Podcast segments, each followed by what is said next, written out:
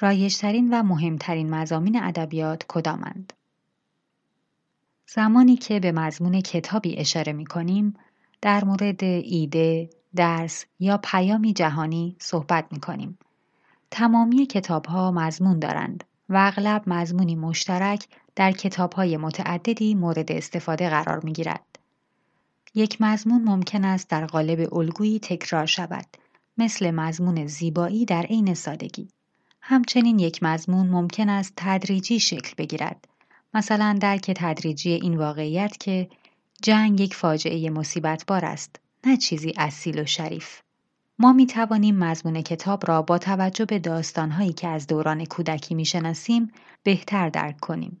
برای نمونه در داستان سه بچه خوک می آموزیم برای صرف جویی در زمان و هزینه ساختن خانه پوشالی کار هوشمندانه ای نیست. چطور می توان مضمون کتاب ها را پیدا کرد؟ پیدا کردن مضمون کتاب برای برخی ممکن است دشوار باشد. چرا که مضمون امری است که از طرف شما درک می شود. چیزی نیست که در قالب واجه هایی سریح و روشن بیان شده باشد. مضمون پیامی است که شما از کتاب دریافت می کنید و این به وسیله نمادها و نقشهای تکرار شونده ای که مدام در طول اثر ظاهر می شوند مشخص می شود. برای تعیین مضمون بهتر است واژه‌ای را انتخاب کنید که موضوع یا سوژه کتابتان را به روشنی بیان کند و بعد تلاش کنید که آن واژه را به صورت پیامی درباره زندگی بست دهید. ده مورد از متداولترین مزامین در کتاب ها مزامین بیشماری در کتاب ها یافت می شود اما تعداد کمی از آنها بسیار متداولند. این مزامین جهان شمول میان نویسنده ها و خواننده ها بسیار فراگیر و محبوبند. چرا که تجربیاتی هستند که می توان با آنها ارتباط برقرار کرد. برای آشنایی با مضمون کتاب ها بهتر است نمونه های بسیار معروف و محبوب را بررسی کنیم. به یاد داشته باشید که پیام های موجود در هر اثر ادبی می تواند عمیقتر از اینها باشند اما اینها می توانند نقطه شروع خوبی باشند. یک قضاوت یکی از رایشترین مزامین قضاوت است. در این دست از کتاب ها شخصیت های داستان ممکن است به دلایل مختلفی قضاوت شوند.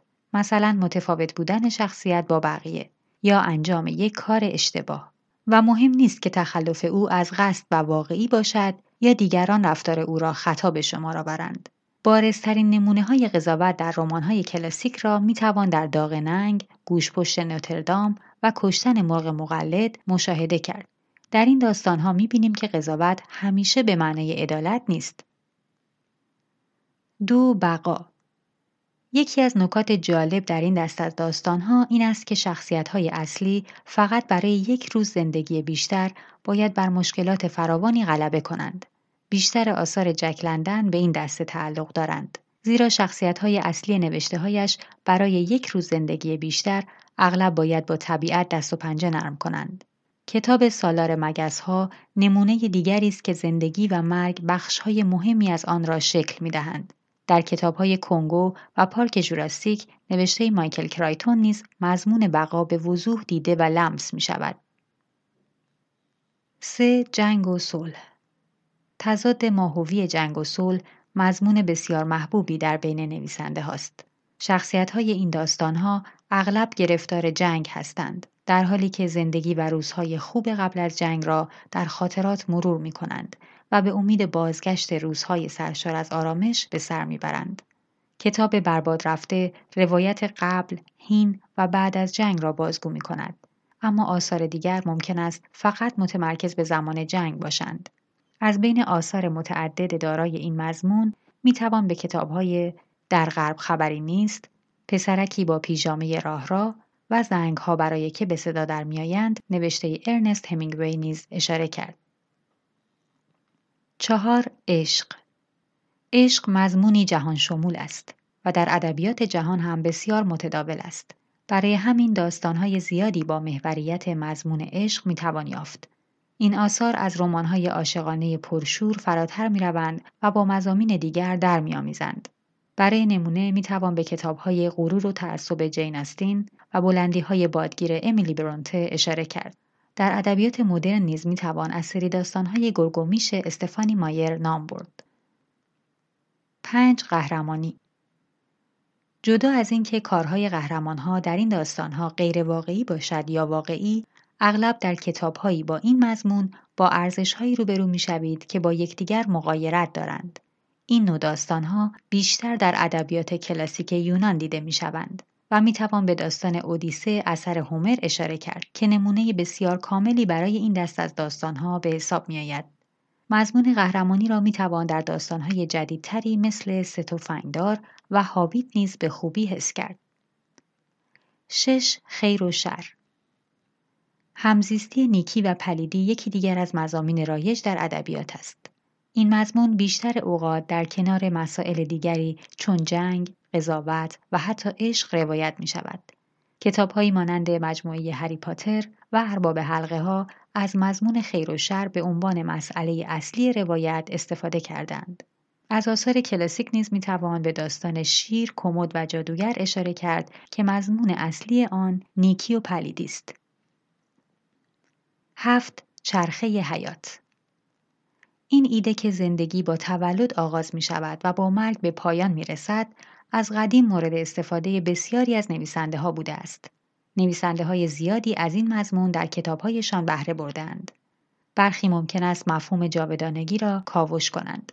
مثل تصویر دوریان گری و برخی نیز مانند مرگ ایوان ایلیچ لئو تولستوی شخصیت اصلی داستان را شوکه کنند و به او بفهمانند که مرگ اجتناب ناپذیر است. در داستانی مانند سرگذشت غریب بنجامین باتن اثر اسکات جرالد مضمون چرخه حیات کاملا برعکس عمل می کند. هشت رنج چه رنج جسمی باشد چه روحی هر دو مزامینی متداول و در هم تنیدند. داستان جنایت و مکافات اثر فئودور داستایفسکی مالامال از رنج و اندوه و احساس گناه است. یا داستان الیور تویست نوشته چارلز دیکنز بیشتر به رنج جسمی و بینوایی کودکان اشاره می کند. در این اثر به مضمون رنج چه جسمی و چه روحی زیاد توجه شده است. نه فریبکاری این مضمون ممکن است جنبه های زیادی داشته باشد. جنبه جسمانی یا جنبه اجتماعی و همواره درباره گول زدن یا مخفی کردن اسرار از دیگران است. برای نمونه می توان به ماجراهای هاکل بریفین که دروغهای زیادی در آن وجود دارد یا نمایشنامه های شکسپیر اشاره کرد که محوریت اصلی آنها فریب و فریبکاری است و روی این مضمون بیشتر تمرکز شده است. ضمنا همه داستانهای جنایی نوعی مضمون فریبکاری را در خود دارند. ده بلوغ رشد و بلوغ مسیر دشواری است و برای همین بسیاری از کتابها به مضمون بلوغ می‌پردازند.